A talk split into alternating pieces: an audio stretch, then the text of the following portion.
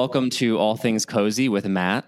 And Jillian. We are a bi weekly podcast about everything that is warm, soft, and comforting. This week, we're joined by Barbara Ross, author of the Maine Clam Bake mystery series, the newest of which, Steamed Open, was recently published by Kensington Mystery in December. So, welcome to the podcast, Barbara. Hi, how are you doing? We're doing We're really great. great. We're, we're so glad to be here with you virtually.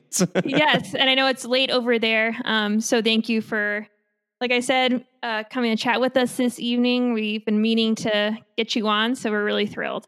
Well, I'm excited too. Yeah, I'm an absolutely huge fan of the Omnibus series that you publish with Lee Hollis and Leslie Meier. I look forward to it every year. I'm so excited there's a Halloween coming out, so I have a lot of questions for you. But to get us started, we're going to start with our regular segment, which is uh, what's making us feel cozy this week. So, um, actually, to talk to Matt about this, when we we met up for brunch this weekend, a little cozy behind the scenes, and um, so I already talked to him about this place, but I went to the listening room in Nashville, Tennessee, on a little trip I went on, and it's similar to the Bluebird Cafe, where new talent or aspiring singer songwriters come and perform for you know just the general public. You can buy tickets; you have to buy tickets in advance. And I, what I love about the listening room is that you can eat and drink while you watch the performers, which I think is very cozy. Especially, you know, if there's a risk that the performer might not be so great, to have a drink and not a great Well, you'll of- need a drink if they're not so great. yeah, exactly. So it's nice to just sit down. I really love sitting at concerts. I find that that cozy. We're that age, yeah. I'm, yeah, so I don't want to be standing anywhere. So the fact that not only do I get to sit, but I get to eat while I sit. And- I love eating while I sit too. That's crazy. And and, and you're in the sitting dark, while I eat. eating in the dark with a with a nice cold drink and watching a performance is like the perfect evening for me. But it's also nice um, to see such great talent, especially since the listening room focuses on um, female artists and they're called the song suffragettes. So that added another layer of enjoyment to the evening. But I think any place where you can, any music venue where you can sit and eat That's basically all of them. But so I'm, I'm so happy you're easily satisfied. No, it, well, well, well, you, you can't really watch like a, a play. And That's true. Okay, that's true. A Broadway Well, show. yeah. Yeah, no, definitely don't do that. Don't unwrap uh, candy while you're at a Broadway show. It's very distracting.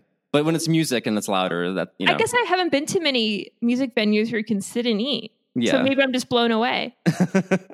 I'm totally on board with sitting at concerts. I've reached that stage where standing is just a complete. It's it's asking too much. I can't do it. Yeah, I can't. I can't don't you, it. Don't you hate it when you have a great seat and then everyone in front of you stands oh up? Oh my And goodness. you're like, oh, we're doing this now. We just Matt and I just experienced that actually. So this woman, she wasn't even just standing; she was Dancing. dancing. She wa- she, was, out of her mind. antagonistic. yeah, that was a whole nother story. But so that that's a great point, Barbara, because a lot of times people aren't respectful of the space. So that's a whole nother layer of it. Yeah, well, this individual was begging everyone around her to dance with her. She wasn't content just to enjoy the the concert her way. We had we were all had to be complicit in her version of enjoying it, and she was guilting us into like not enjoying it enough, and I really hated it. And it wasn't that kind of concert. It wasn't that kind of concert, It was a more a quiet, mellow scene. And Matt and I just happened to be seated right behind her, which it, it seems very on brand for us. Yeah. Plus, as we established, we enjoy sitting, so we were not about to stand and start dancing. Yeah. On the topic of sitting, uh, Uh, what's making me feel cozy this week is uh, the Crumbs and Whiskers Cat Cafe, which, mm. if you know me, is exactly the thing that I'm mm-hmm. interested in. I love cats. I love coffee too, but you don't really go there for the food because also you can't prepare food where there are animals. Funnily enough, it's not like a it's a health code violation. Yeah. So they they prepare the food offsite and they bring it into the cafe. I didn't even order anything. I was there for the cats. It was my birthday present. Uh, my husband took me because I love cats, but I can't have any because he's allergic. And so he suffered for an hour in there with me, locked up in basically a, a glass cage. but it's very cute. They have like pillows, and there are about thirty cats in there, and they're all. What, what's really cozy about it to me is that they're all adoptable. And so Mhm. you go there, you can play with the cats, snuggle with them. It's it. The cats are really relaxed. They're really used to people, so it's you can just cuddle with them. It's it's very comfortable and cute. But my favorite thing is their Instagram, which is like at crumbs whiskers, I think crumbs underscore whiskers. There you can they'll show you which cats are just joining them and are adoptable, and also which cats have been adopted.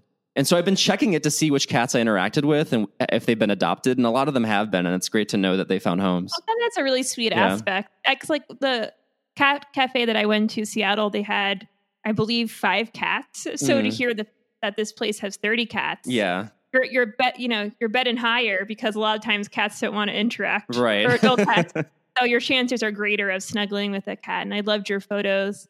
Though my cats, Snickers and Reese's, were a little jealous to see Matt well, they got with plenty of time. I did I cat sit for Jillian recently, so they got a lot of me time. So a friend of mine um, who, ri- under the name of Kate Conte, writes a cozy mystery series about a cat cafe. Oh, Oh perfect. my god, we We- need to We- put it on our we- yeah, that we need to read that. Yeah, so it's Kate Conte, and they're from Minotaur, and I they're great. She doesn't actually open the cafe till the end of the first book, but the, I recommend I recommend them. They sound great. Yeah, no, I'd love to read that. Yeah, that, that's definitely on our list. We're always looking for new cozy mysteries to review, and if there's a cat, cats involved, we're on it. Like yeah, White on we're in it. it's a deal. Yeah, she she writes a cat series. She's very cat oriented. As Liz Mugavero, she writes a cat series for Kensington, but the Cat Cafe series is her is her Kate Conte series. So, how about you, Barbara? What's making you feel cozy this week? Well, even though I live, I moved full time to Maine a year ago, September, I'm not crazy. Um, so my husband and I are here in Key West um, for the winter. And this is our last week here. And I sent my edits for Maine Clambake 8 back to my editor yesterday. And my page proofs for the haunted house murders are home in Portland. So I have the whole week to kind of wind down. And it's making me feel very cozy. It's sort of like going to have drinks or lunch with people to say goodbye and Mm. sort of just taking my time and reading by the pool. And I'm feeling very cozy. That sounds lovely. I love when you have nothing on the horizon and you just have a your mind's almost like a, a, a blank slate or a little cloud. Yeah, it's a true vacation. Yeah. It really is. It really is. Toward the end of the week, we'll have to start packing. But for oh, now, yeah. I'm just chilling. it's in the distance and you can just grab lunch, maybe catch up on some books, maybe or whatever. whatever you like to do. Exactly. Yeah. Sounds very relaxing. Yeah, that's wonderful. So, Very so you're you're in Florida now, Right. And so you go there for the winters. Is it usually like when you're coming back? Is it still kind of chilly, or is it pretty well in, into spring by the time you return? No, it's still, I mean, there's enough of a chill in the air that you definitely get to experience the seasons. So it is an adjustment, and we'll get the winter clothes out for just a little while. Um, but it's it's time to go home too. I'm, Yeah. I'm, I'm ready. Mhm. Yeah. Be in your own space. Well, it's good that you get to escape the, the Maine winter at least for a little bit. Yes. And that's a perfect segue actually into into your cozy mystery series. So your cozy series is set in Maine. Again, it's the the Maine clam bake mystery series. I'm, I'm sure that this is something that you talk a lot about um, when you do interviews, but um, I'm sure our listeners would love to know when did you know that you wanted to write mysteries? I think it's really when I returned to reading mystery sometime in my 30s. So, like many cozy mystery authors, they'll tell you the same story. It started with Nancy Drew, definitely, Mhm. and then I graduated to Agatha Christie, and from there to Dorothy L. Sayers. It's a, a well trod path, but I was an English major in college, and I sort of came out of that experience reading a lot of contemporary American fiction. And then sometime in my 30s, I thought to myself, if I never read another book where I can't stand a single person in it, it'll be too soon. So Yeah. that took me back to mysteries. It took me to P.D. James and Ruth Rendell, which, you know, got me to Elizabeth George and Deborah Crombie. And that was really my path back as a reader. I always say that if you're not writing something you would love to read, you've, you know, something has gone tragically awry with your career. So once I became fully invested in reading mysteries again, then my interest in writing also um, began to parallel that. That's a good rule of thumb because sometimes when I've been writing a short story or what have you, it almost feels like a chore. And mm-hmm. so if it, if it feels like a chore, I mean, at some points, you know, going through edits, it's not the most fun, fun thing to do. But there's a difference between just, you know, a labor of love versus feeling like you don't want to be in the story. You don't, like you said, you don't like your character or you don't like the topic. Um, so yeah, I think that's a good piece of advice too for aspiring writers. Yeah, and I also, Jillian, I'll tackle much darker subjects in short stories because I don't mind being there for a month, but I don't want to be there for a year. Yeah. Yeah, it gets to you. I think of, you know, Michelle McNamara, how she's writing about the Golden State Killer. It's not a cozy topic, but that really affected her life. And so you don't want to stay in a dark topic for too long, as you as you mentioned. Yeah, exactly. And also, I mean, I've, I've heard a lot of writers express the best way to become a better writer is to read. And it makes sense, right? If you're going to write in a certain genre, you want to be an avid reader in it. And so going back to your, your Maine Clambake mysteries, what, what inspired that as your topic or your theme for your mysteries? And, and how did Julia Snowden come to be? Well, the idea was a single word that came from my agent. My agent wrote a short missive to the president of Sisters in Crime New England and said, Does anybody want to write a spec proposal? And a spec proposal means that both you and the agent are doing it on spec. It's not like there's a publisher waiting for it.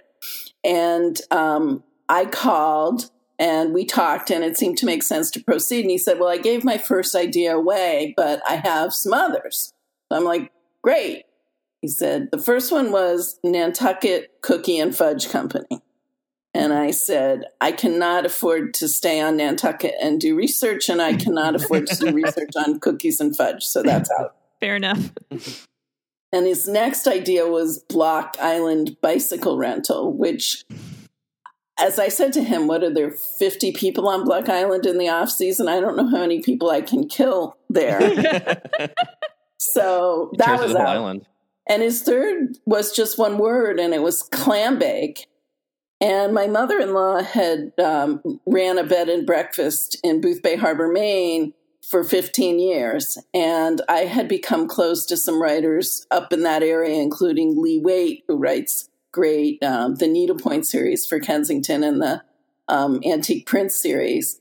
And she had told me her daughter got married on an island where a fam a private island where a family ran a clam bake. So when he said that word clam bake, I was like, that's it.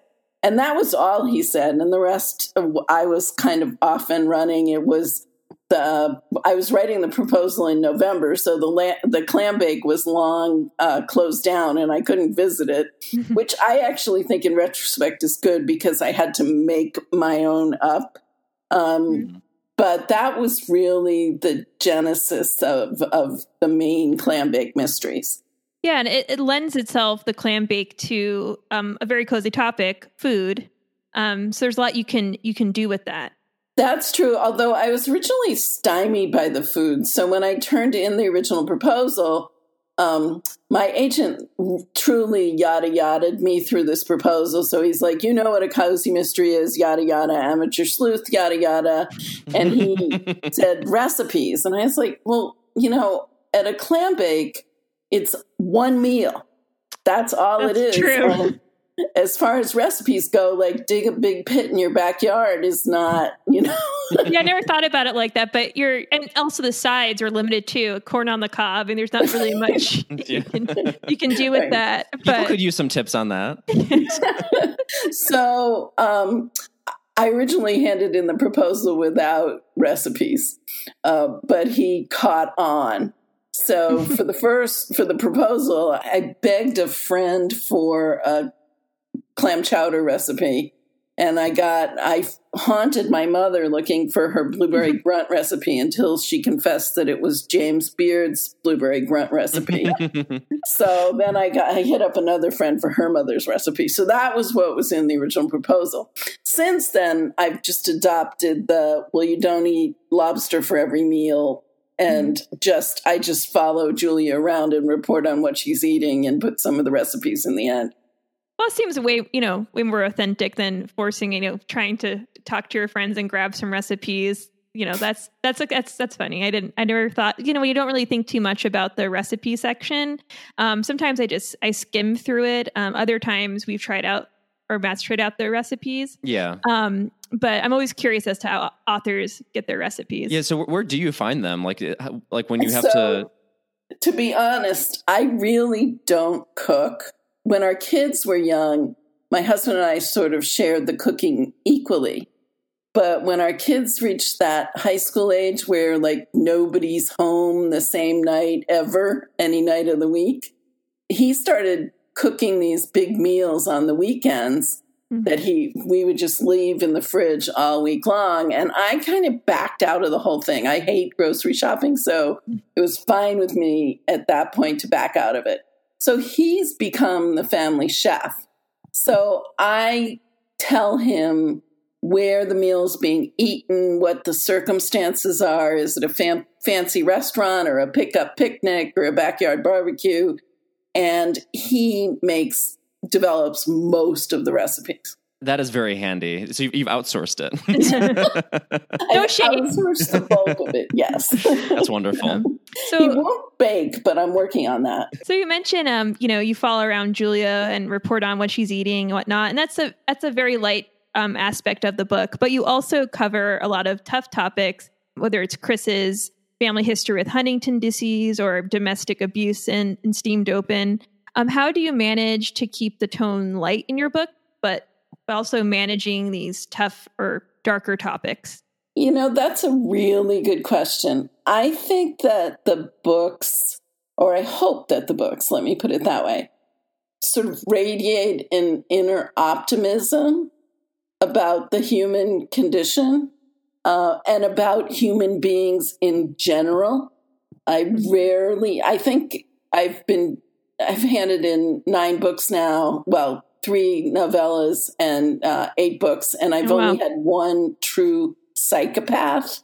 So in in general, I feel like I try to have a gentle optimistic view of human of humanity which is the view that i have and that that makes people dealing doing their best however good or bad that may be but doing their best with tough topics makes it easier to deal with yeah, and that's what I really appreciated about Steamed Open because, you know, you go to Cozy Mysteries for that comforting effect, and there are so many comforting aspects of Steamed Open um, seemed open, especially the names. I, I love the snuggle in and those those cute things, all all the stereotypical traditional cozy aspects. But just the fact that you included those tough topics, what was so refreshing as a is a different kind of cozy than what I had read in the past.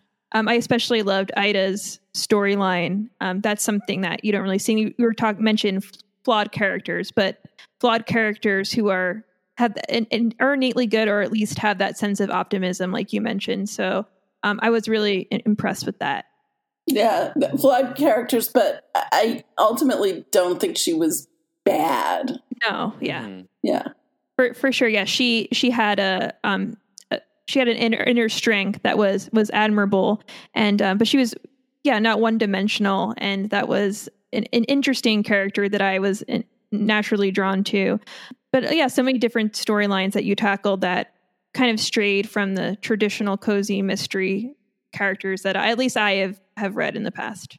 Yeah, and going going back to that that aspect of optimism and going with Ida, I mean, she had a really hard early life, right? Mm-hmm. Uh, and she made some mistakes, but she ultimately recovered and, and did really well. So that goes back to mm-hmm.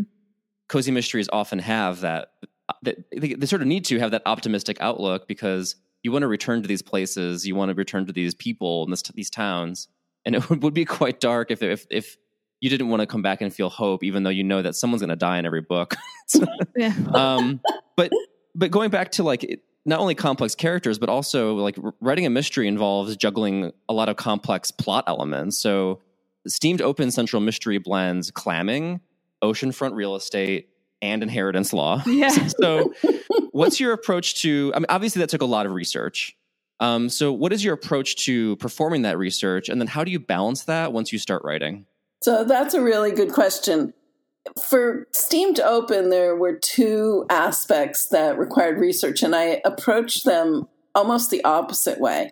The whole issue of shore rights or uh, waterfront rights in Maine is an unbelievable mess. And um, I was aware of that just the way you're kind of aware at a low level that you read in the newspaper about this lawsuit and you read in Down East Magazine about that lawsuit. So I had this vague understanding that things were not straightforward.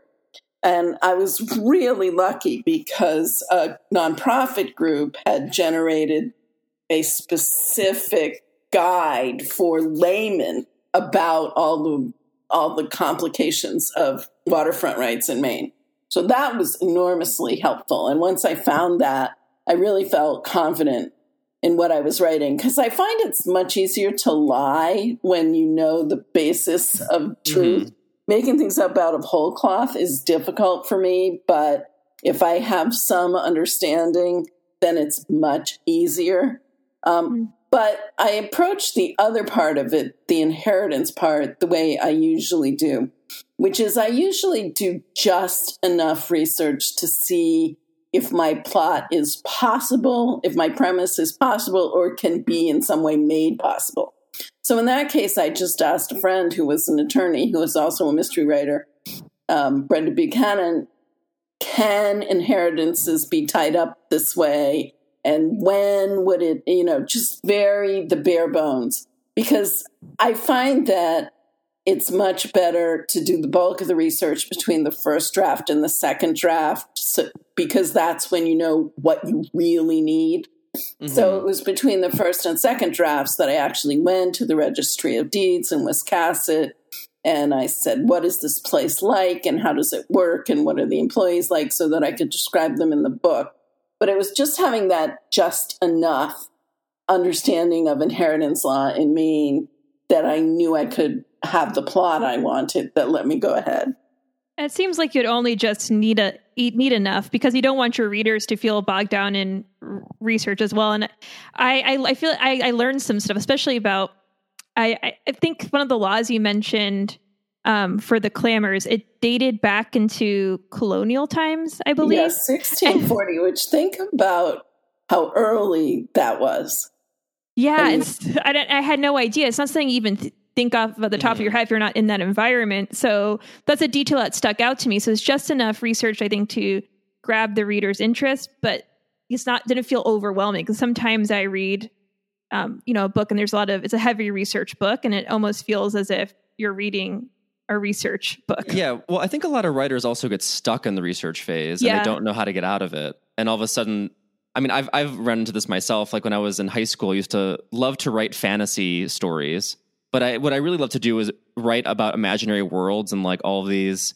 I drew maps, I did everything, but I never got a story done mm-hmm. because I was too busy building the world. So, but really, for what? it's because it never got written. It's. I really think that's really clever to like really just know just enough to get that 1st mm-hmm. draft down, but then between first and second, you know what you need, and you can go deeper. I think that's so smart because ultimately, the most important thing is that the book gets written. Yeah, you can fill in the research later. Yeah, so true. Yeah.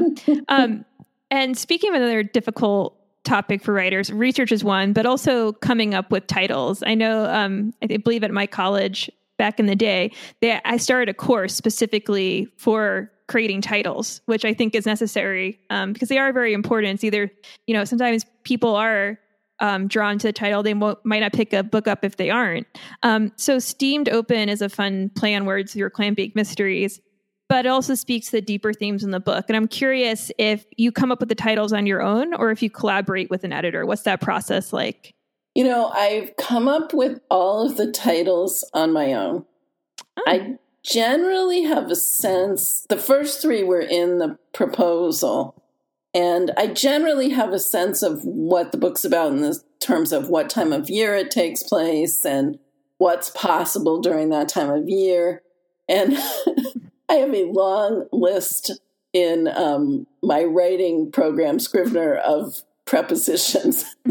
so I just start fooling around with um, past tense verbs and prepositions. My editor prefers the ones that invoke food, so he really liked steamed open, so clammed up, boiled over, musseled out. He's much less enamored of the more resort oriented ones like fogged in and iced under. Those he doesn't love those as much, but he goes along with it. Yeah, I, I love the the titles because that's one of the things I love about cozy mysteries. They're they're so fun and playful, and they don't take themselves very seriously, and that's what's a nice, relaxing aspect of the cozy mystery genre. The titles. Yeah, it it, it helps me a lot to find the story too. So mm-hmm. the one I just handed in is called Sealed Off because I wanted an adorable harbor seal on the cover. but then that evokes a sealed off room, which becomes the subplot in the novel. Yeah, they're a lot more deeper than you would you would think on the surface, and so that's what I loved about Steamed Open because it definitely spoke to the larger themes in the book, but also, you know, all the talk about clamming and, and food, and so it it hit the best of both worlds. I mean, that, that's the lovely thing about cozy mysteries is that they are so, this really fascinating blend of dark and light, and so even the titles are like it's about a harbor seal, but also it's about a murder. Yeah. I, I want to talk about Maine because when I first encountered your writing in Eggnog Murder, one of the first things that struck me about it was how vividly you described Maine. And for me as a reader, like I've only been to Maine once, I'll confess. I've, i went to Ogunquit mm-hmm. uh, just for a quick visit. But even from that short visit, and just just from the the confidence of your writing, it just feels like one of the most realistic depictions of a Maine tourist town I've ever encountered, especially because it presents the two faces of those towns between the one that is there for the residents who are there potentially all year, um, except for the times you know they go to Florida, and then the visitors who come just during, during the tourist season. So I'm curious, like when you're when you're writing about Maine, like what are some of the things that you feel are important to express? You know, I think that's a really good question. Maine is like a lot of places. It's like it's it's it's many things, right? So there's the very rural state that's lost a lot of its industries that it shares in common with a lot of other states. It's you know, timbering and fishing and shoemaking and canneries are are all gone. So it's had that experience. But a friend of mine, Sheila Connolly, who writes the orchard mysteries that are set in uh, Western Massachusetts, talks about that all Americans on some level have a New England of the mind. So they have a Norman Rockwellian or an Andrew Wyeth or a Jamie Wyeth or a Winslow Homer box in their heads that has the white church on the town green and certainly in Maine has the lighthouses and the lobsters and town meeting and, and all of those things. And that's all there too. So I think the duality of that is part of what attracts me to these stories. Yeah, and I'm curious. Um, I wonder if any readers have reached out to you and commended you for depicting just the hardworking side of Mainers because it's a lot of sometimes, like you mentioned, we think of uh, New England. It's a lot of cozy fluff, which it which it has, but also there's this these hard hardworking people who need the summer income to serve to survive throughout the year, and that's a lot of times an un- unrecognized side of life. And it's I think it's important to draw attention to that. So I'm curious if you've had any New Englanders, full season ones, um, who've reached out to you. Yeah, I always love it when Maine people write to me and say, "Oh, it's so authentic. Or when people who used to be Mainers write and say, well, I'm in Missouri now, but this really, you know, takes me home and makes me nostalgic. I love those. When when I created Julia, we, you asked about that earlier. I deliberately made her someone who had essentially left Maine in eighth grade and hadn't been back and was 30 because I'm not a born and bred Mainer, and I would never try to pass for one because believe me, it would never happen. So I wanted her to have a slightly outsider's perspective as she came into the story in the first book. Um, and she still has that a bit, even in the stories that are coming. And that was because I needed to have an outsider perspective because that's the only perspective I, I can have. But mm-hmm. definitely my mother-in-law's running of the bed and breakfast for 15 years. My sister-in-law lived full time in Boothbay Harbor and raised her daughter there has an impact um, on how I look at Maine and how I look at those resort towns. But my own college experience waiting on tables in Southampton, Long Island, you know, gives me the same perspective. Yeah, because actually I'm from Long Island, and so I there's a, there's a big Hamptons rush, and so you know, li- living there all you know year round, you I, I, that's why I kind of identified with um, the other slice of life because a lot of times people think Eastern Long Island is big houses, you know, having going to nice restaurants and whatnot, but there's people who live there all year round who really work hard during the summer so they can make it through the winter season so it was it was nice to you know to see those characters be seen. Um, so that was a, a, a fun or enjoyable aspect of Steamed Open. Thank you. I, I, really love the idea of a New England of the mines, and I, I I I can't. I have to imagine that my whole picture of New England is totally was established by watching Murder She Wrote with my grandma. so, so I feel like Cabot Cove is like mine, if I really am being honest about it. But I'm curious, like, so in an interview, you'd mentioned that you had uh, moved back to New England after 22 years, and that felt like coming home. And you kind of you kind of started to touch on that in your previous answer, but can you elaborate a little more on on that and what more specifically what makes you feel cozy about New England? Oh, that's a that's a great question. So I was actually born in Boston or in Chelsea at the Chelsea Naval Hospital. But my father was in the armed services and we left when I was 6 months old. And I didn't come back until after I'd graduated from college. And I married my husband, who is a true Bostoner with a Boston accent and the whole nine yards. But I instantly felt at home in New England. And I, I think that's an interesting thing. When you're in different places during the course of your life, there are the places where you really feel like, oh, this is home. I feel so comfortable here. And there are other places where it's like, well, I'm here for a while. Um, and for me, New England just really felt like home. I really, I'm so happy not to have to chat to people in the supermarket, you know? Yeah.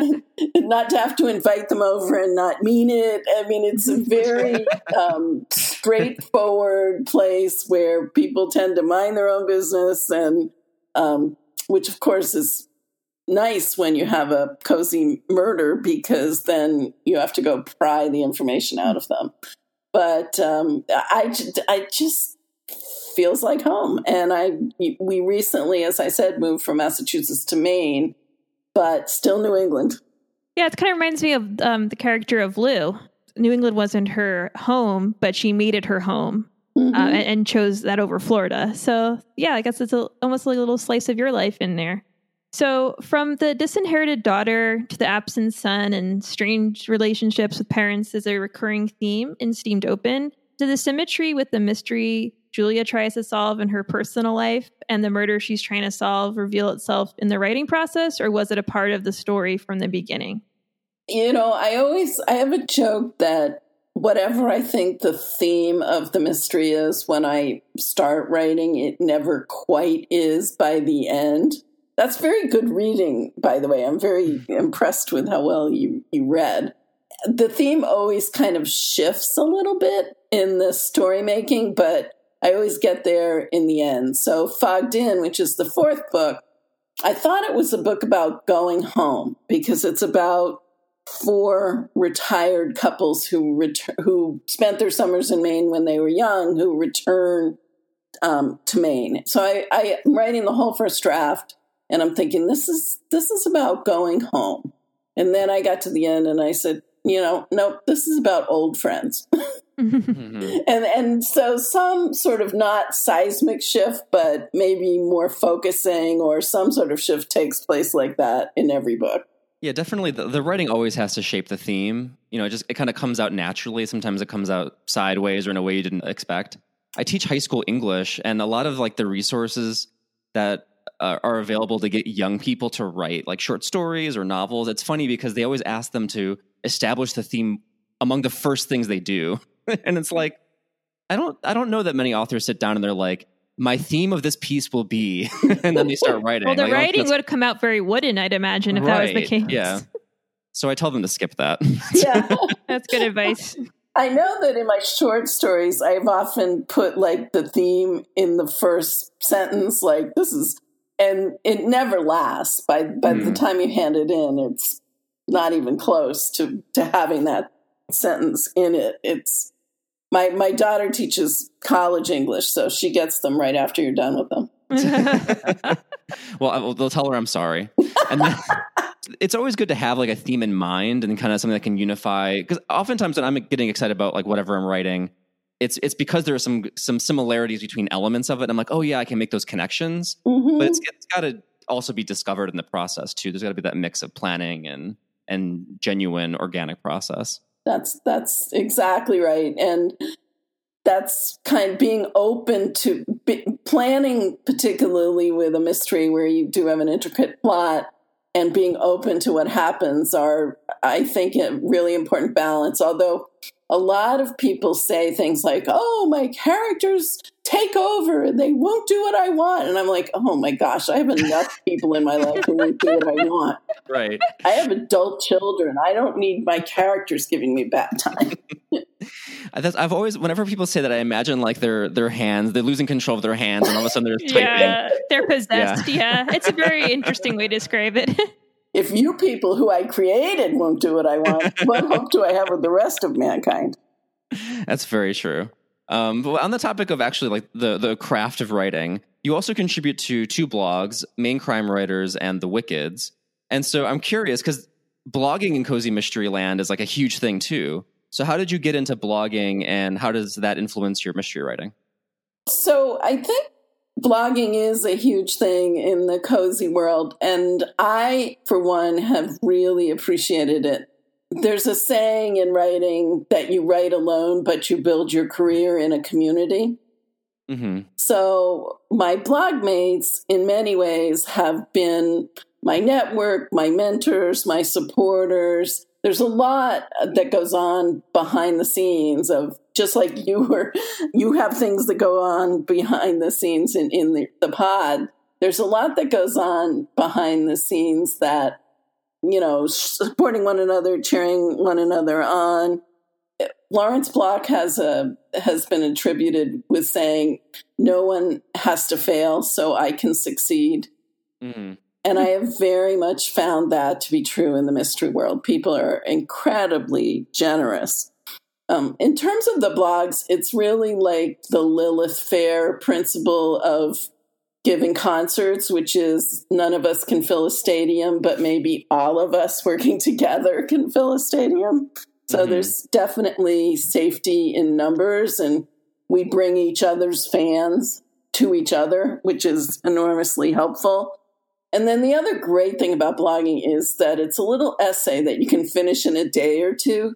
So when you're working mm-hmm. on a novel and you feel like it's never mm-hmm. going to end, you have this little sense of accomplishment, you know, that goes with successfully getting a post up. Yeah, absolutely. And you get some feedback in the moment versus having to wait a few few more months. Yeah. Exactly. And and so every year, I, I, I I've been waiting to ask this question the entire interview because I'm so obsessed with, with eggnog murder and Yule log murder, and I'm so excited for haunted house murder. And I have to know. So in those in those collections of mysteries that you publish with Leslie Meier and Lee Hollis, how did that start? So how did those collections start? And can you walk us through your process for writing shorter mysteries? Because I'm also curious. It's a whole different beast too, right? Because you have such a limited um, space for that. So sorry, that's like that's like too many questions all at once. so, so the I'll start with the first one. So how did how did how did those collections start? So Kensington approached me about being in the first one, Eggnog Murder. They had had a lot of success with earlier ones that included Joanne Fluke, Leslie Meier, and Laura Levine. And I think they were looking for a new generation of those.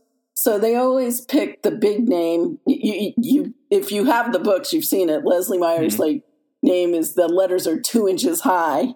Right. Um, and I think in certain pages on Amazon it says Leslie Meier, Lee Hollis, and another author.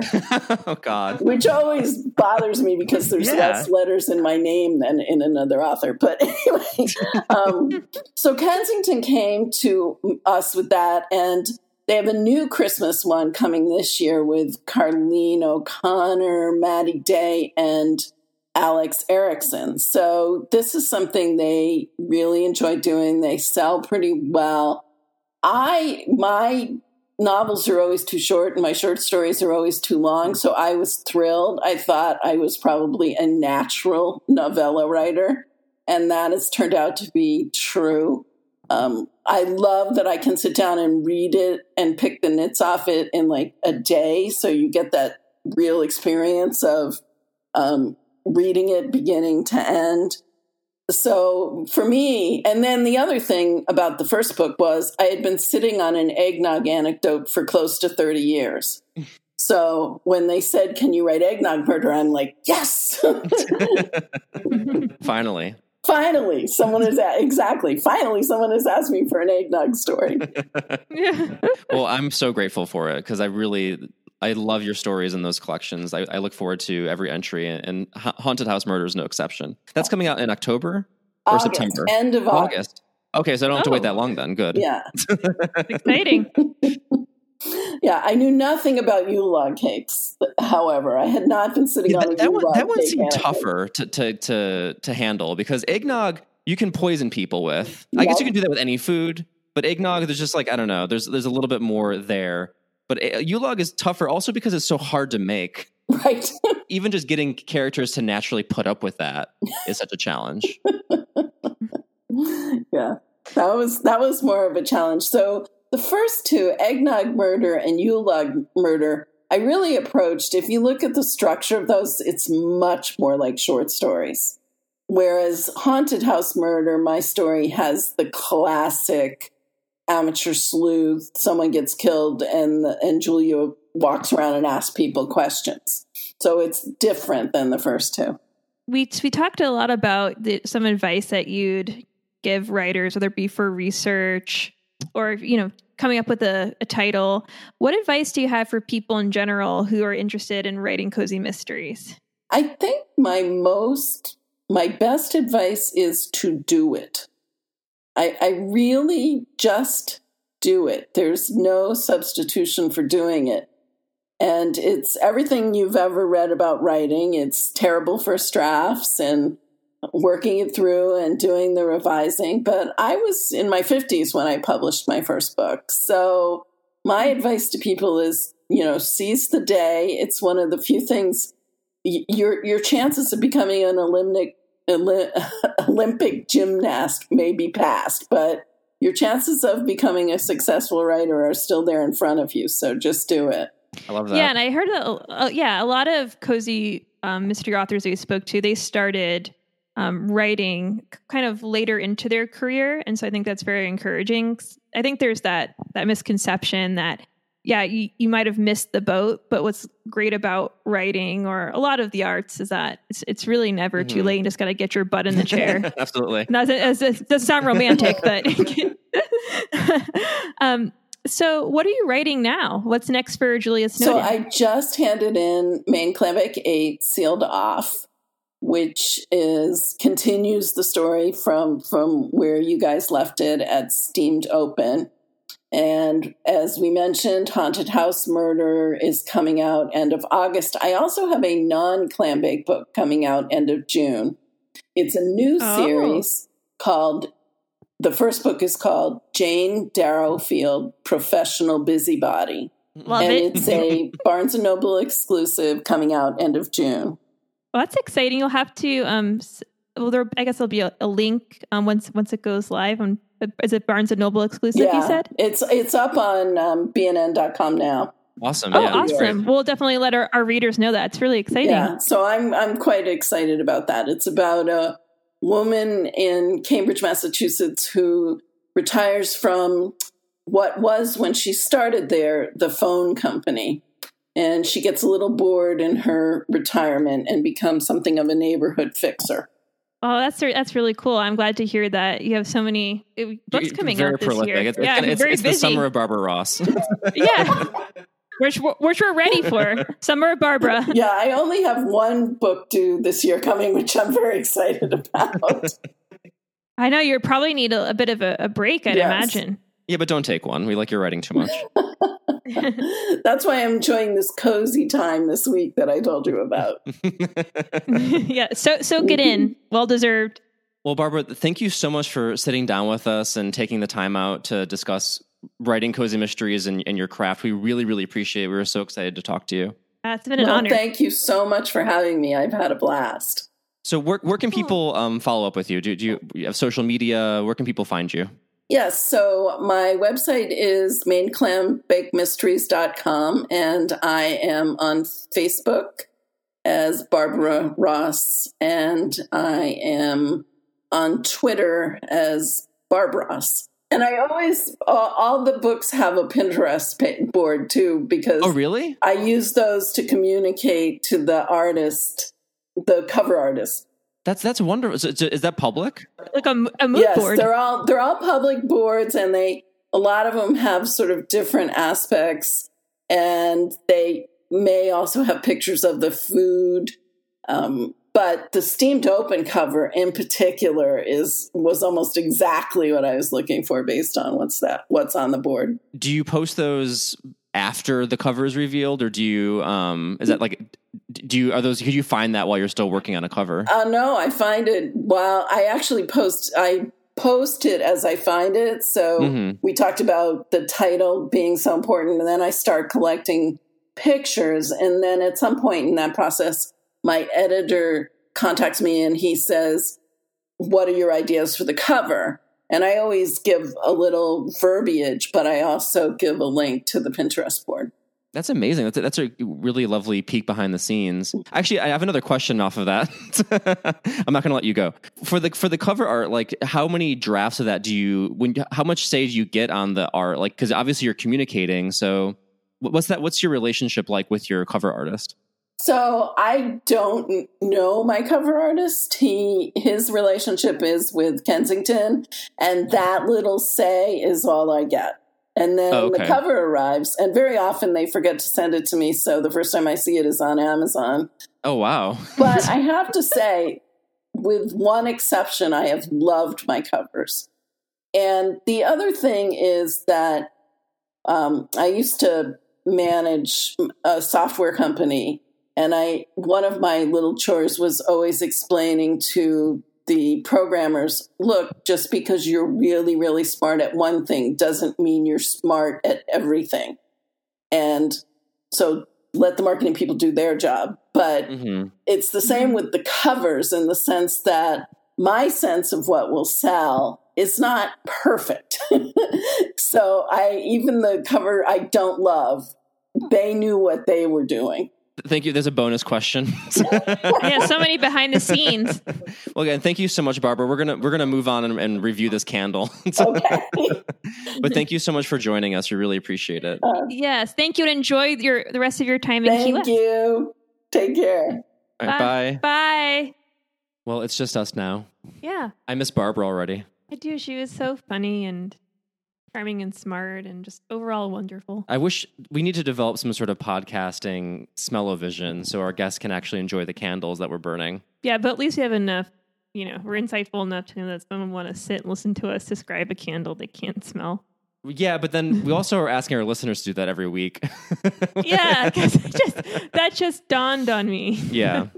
But I guess it's different than having an invited guest. Listen, you asked. Yeah, you're you, you're asking for this. Like you want this if you're listening to our podcast. Our, the the Yeah, authors don't I always never want thought that. It's so crazy. It just dawned on me now. like, like as if the listeners were all in the room smelling with, with, with me.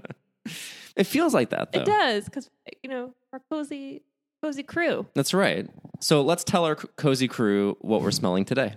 Well, we are smelling a candle from PF Candle Co. And it I went to their brick and mortar store on Sunset Boulevard in Echo Park, just close to where I live. And so I thought I'd pop in and see what they have. So I cho- chose um, the Los Angeles candle. and Of they're course. they're they're very thorough on their website in describing their scents. Um, and I I find it funny when they have three sections to describe their scents. You know, the top, the heart, and the base. Why is that which funny, seems very dramatic. I know That's how to, we to a discuss candle candles. connoisseur, but for me, No, it's I, just I, like I'm the same way. I'm vanilla. like, well, it's also like wine, where it's like if you tell me what I'm smelling, I'm like, yep, that's it. Yeah, I was like, I don't. Is it below twenty dollars? That's all I really need Yeah. to know. I don't want. I don't care what notes they're telling me. Is it going to get All I care about is the headache in the the morning? m- money note. yeah, the, yeah, that money note. How many notes am I spending on this?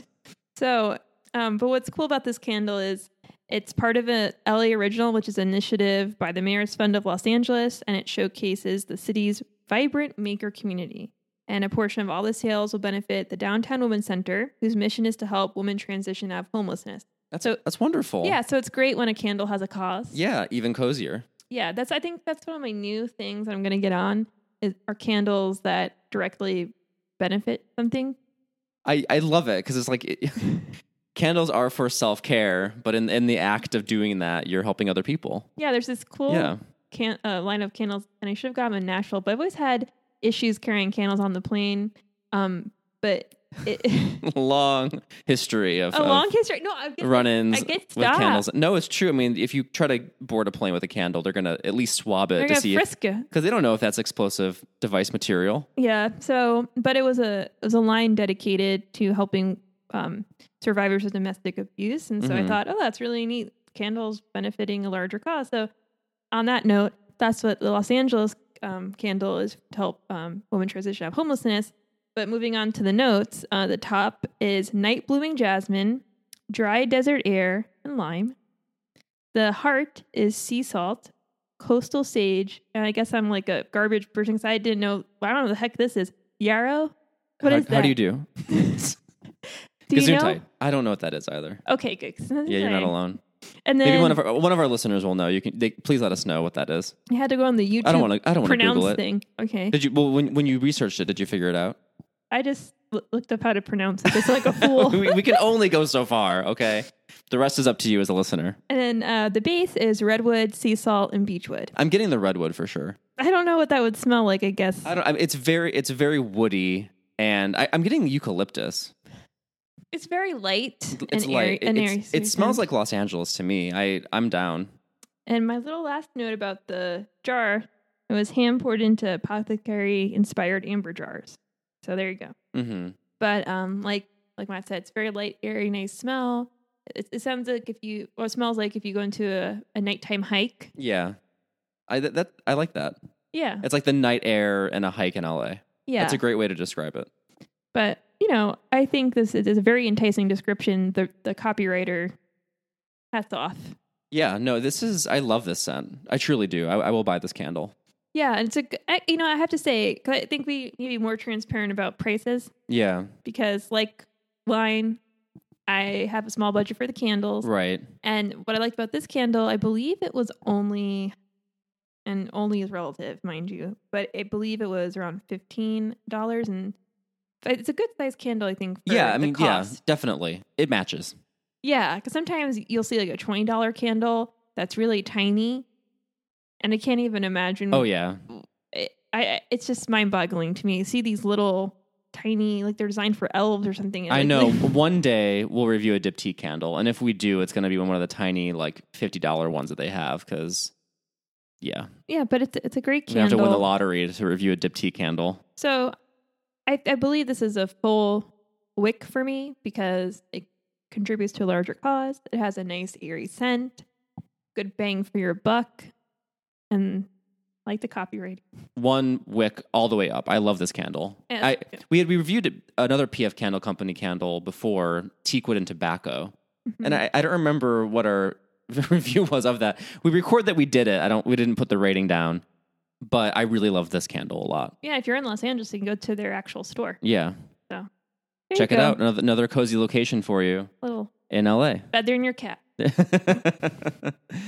Before we go out, I do want to do a quick shout out. So, we have a very cozy listener, Mary Jane, who not only left us an incredibly heartwarming review on So sweet. Facebook, which was so well written and so sweet. And just, we can't tell you how motivating it is to get your kind words because it does feel, you know, making these, you never know. Shouting into the void. Sometimes it feels that way, and it's so good to hear your voice back there, like, "Hey, we're back there, we're listening," and it's, it's it feels great.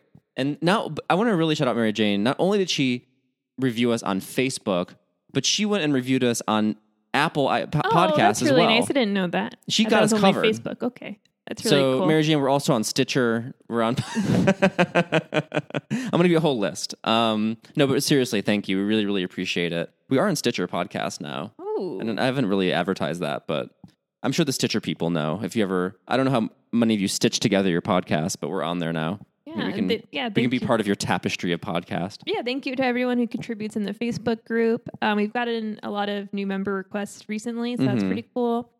Sometimes I'll share a little cozy article that I find, and shares pictures of little kitties That's or what, what have you. and um, then also we're on Facebook. In addition to the Facebook group, we have a page, and then we have an Instagram account, which is well, I need to start doing Instagram stories. I need to. I saw Yeah, we got to get like the, the kids. The Yeah. kids are doing the stories. I saw a billboard of Dido's new album, and I wanted to do a story, Dido in the Wild, but yeah, I just I love that. was too lazy to take my because it's a whole thing. we're old. Look, it's just it's it's hard, you know. but I'll try and be better at that. Get more Me too. Engage. Yeah, we, we hope you get more engagement. But yeah, so definitely check us out on Instagram at All Things Cozy Podcast. Follow Mary Jane's lead and leave us a review on Apple Podcasts or Facebook or wherever. Like we appreciate it. Um, and and yeah, Facebook group. Just like Jillian said, we're on Facebook too. Be on the lookout for new episodes. Stay cozy. Yeah, stay cozy, everyone. Bye.